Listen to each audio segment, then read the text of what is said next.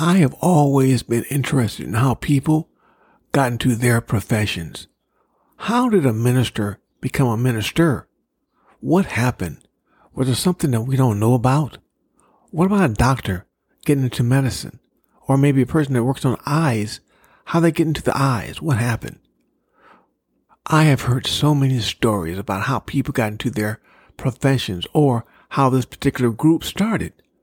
But now what happens is this. You never hear about the backstory. What really happened. So what is your backstory? And what is my backstory?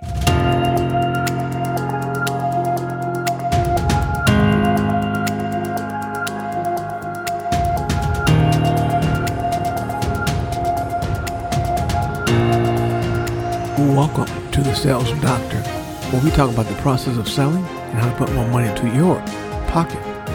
I'm your host, Dr. Nate Brooks, and in this episode, we're going to talk about the backstory, my backstory. How did I get into sales? What really happened? What are the juicy secrets that you don't know about? Well, what really happened was this. When I got out of high school, I was looking for a job. I couldn't find a job. I looked at the post office, a grocery store. I looked everywhere. And a friend of mine by the name of Herb said to me, Nate, why don't you go down to UPS and see if they'll hire you? Because it's Christmas time and they always hire Christmas help. I said, okay. So I went to UPS, United Parcel Service, and I applied. Well, to my surprise, they hired me on the spot. Well, that night, I went to a place called Soto. It's a hub where they take care of packages, and they began to teach me how to unload trucks. It was the hardest work I've ever done in my life. Four hours of blood, sweat, and tears. Then you, you learn how to load a truck. They you to unload a truck. But now the packages are always coming. It's like a wave of packages that never stop. It was hard work. But then I graduated to something called rewrap. Now in rewrap, you rewrap the packages that are damaged. And I did pretty good with that. Then back into the truck. The packages coming in, and then back to rewrap. Then I graduated again to hazardous materials, where people would put different kinds of chemicals in boxes. And when those chemicals begin to meet, it causes a little problem. It smells really bad. For example, formaldehyde would break in a box. And uh, you had to take care of that. So I would. And then there's other things that were just horrible. But now hazardous materials taught me quite a bit about flammables, corrosives, and I learned. And then one day my supervisor came to me and said, Nate, how would you like to go into customer service? I said, customer service? What's that? He said, that's where you go out and talk to different people about UPS. I said, well, what's it pay? He said, well, it'll pay you about $1,200 a month. I said, $1,200 a month? He said, yes, $1,200 a month. I said, well, now, what if I work more than so many hours a month? He said, you still get $1,200, but yet still, I believe you'll like it because you have a good personality and the way things will grow. So I said, great, let's do it. In customer service, I was assigned to an industrial area, which means they manufactured different products. So they had different packages and I would, and I would get their business. As a result, I said, great. Then one day I went back to UPS and they said, we have a special meeting today. And the special meeting is a group we want you to listen to. I said, fine. So we go in this meeting and this group by the name of Dale Carnegie is there teaching us about memory, how to sell different items, about the triangle of success and things like that. Well, I was very impressed with the group. So what I did, I began to want to get involved, but I could not afford to take a class. So the sales guy came up to me. He said, well, Nate, uh, you want to take the class? Said, yes, but I can't afford it. So what I did, I saved the money and eventually I took the class. Well, when I took the class, I found out that he sold me the wrong class. He sold me a Dale Carnegie class, a human relations class, how to deal with people. And I said, well, fine, I'll take it. So I took a 14 weeks. I liked it. But then I said, you know what? I need to take a sales class. So I took a sales class and became quite good in sales. But then I noticed that there's one thing I used to hate to do. It's called cold calling. The average person who I know hates cold calling.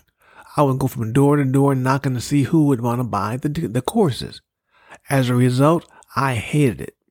So I quit. Then when I got home, I realized that I had to make some money. I'm not going to go into the whole story about that. But when I went back, I went to the company and I said, well, I'm back. And John Nethery, he was my boss at the time. He said, Nate, come into my office. Come in here. I said, great. So he closed the door. He said, well, I see that something must have happened because you want your job back. I said, yeah, I do. He said, well, you know what? You can have your job back. No hard feelings. But he said, now your yearly goal is going to be your monthly goal or don't come back. He said, I said, great. So I went out and began to do something I hated to do, cold call. But I got good at it, real good. Well, make a long story bearable. As a result, I became very desperate and began to make more sales. Aww. And then I said, you know what? This I can do. But I had no idea what I was doing. Then the sales guy who was making all the money, I thought, he said to me, he said, Nate, what are you doing to better yourself? I said, what do you mean? He said, are you reading books? I said, not really. He said, you know what? Begin to read some books to help you. So I began to read this book by Og Mandino called The Greatest Salesman in the World. Then I said, you know what? I began to listen to different tapes and by Earl Nightingale, and that lit my fire. Then I got serious about my business. As I became very serious about my business, I became very good in sales. Then I graduated and they asked me to go to a sales program in Northern California to teach or to learn how to teach sales. I was very impressed with the instructors of the sales course. These guys knew sales inside and out. I didn't. So when I graduated, I came back to Long Beach, California, and I began to teach a sales course. But I became very good at teaching a sales course. I wouldn't just teach ordinary, everyday, tick tock, tick tock. I began to teach it in a way where people would be inspired to want to go out and really sell. All of a sudden, my classes were packed. And it was amazing because as they were packed, people were getting to show up. I got referrals like you would not believe, and things began to happen. Then one day, I went to a seminar and I heard this story about this little boy who found a bird and the bird's wing was broken. So the little boy said, you know what? I want to find out how wise the old wise man really is. So he took the bird and went to the old wise man's home, knocked on his front door and said, Oh wise man, tell me, is this bird dead or is this bird alive? And he put the bird behind his back. Well, the wise man said to him, said, Now, if I tell you that the bird is alive, you'll take your young hands and crush the bird and say, No, he's dead. He said, But then again, if I say the bird is dead, you'll take your young hands and throw the bird into my face to make me look like a fool and say, no, he's alive. He says, so my advice to you is this. The future success of that bird lies within your hands. Well, when I heard this, I began to realize certain things. What am I doing with my life? Am I playing small? What game am I playing? Or am I playing to win? As I began to understand what I'm doing with my life, things turned around. I got a question for you. What are you doing with your life? Are things turning around? Or are you just the same, hoping to get better? Hope will not turn things around. You have to make a conscious decision to turn things around. Maya Angelou said this If you're always trying to be normal, you will never know how amazing you can be.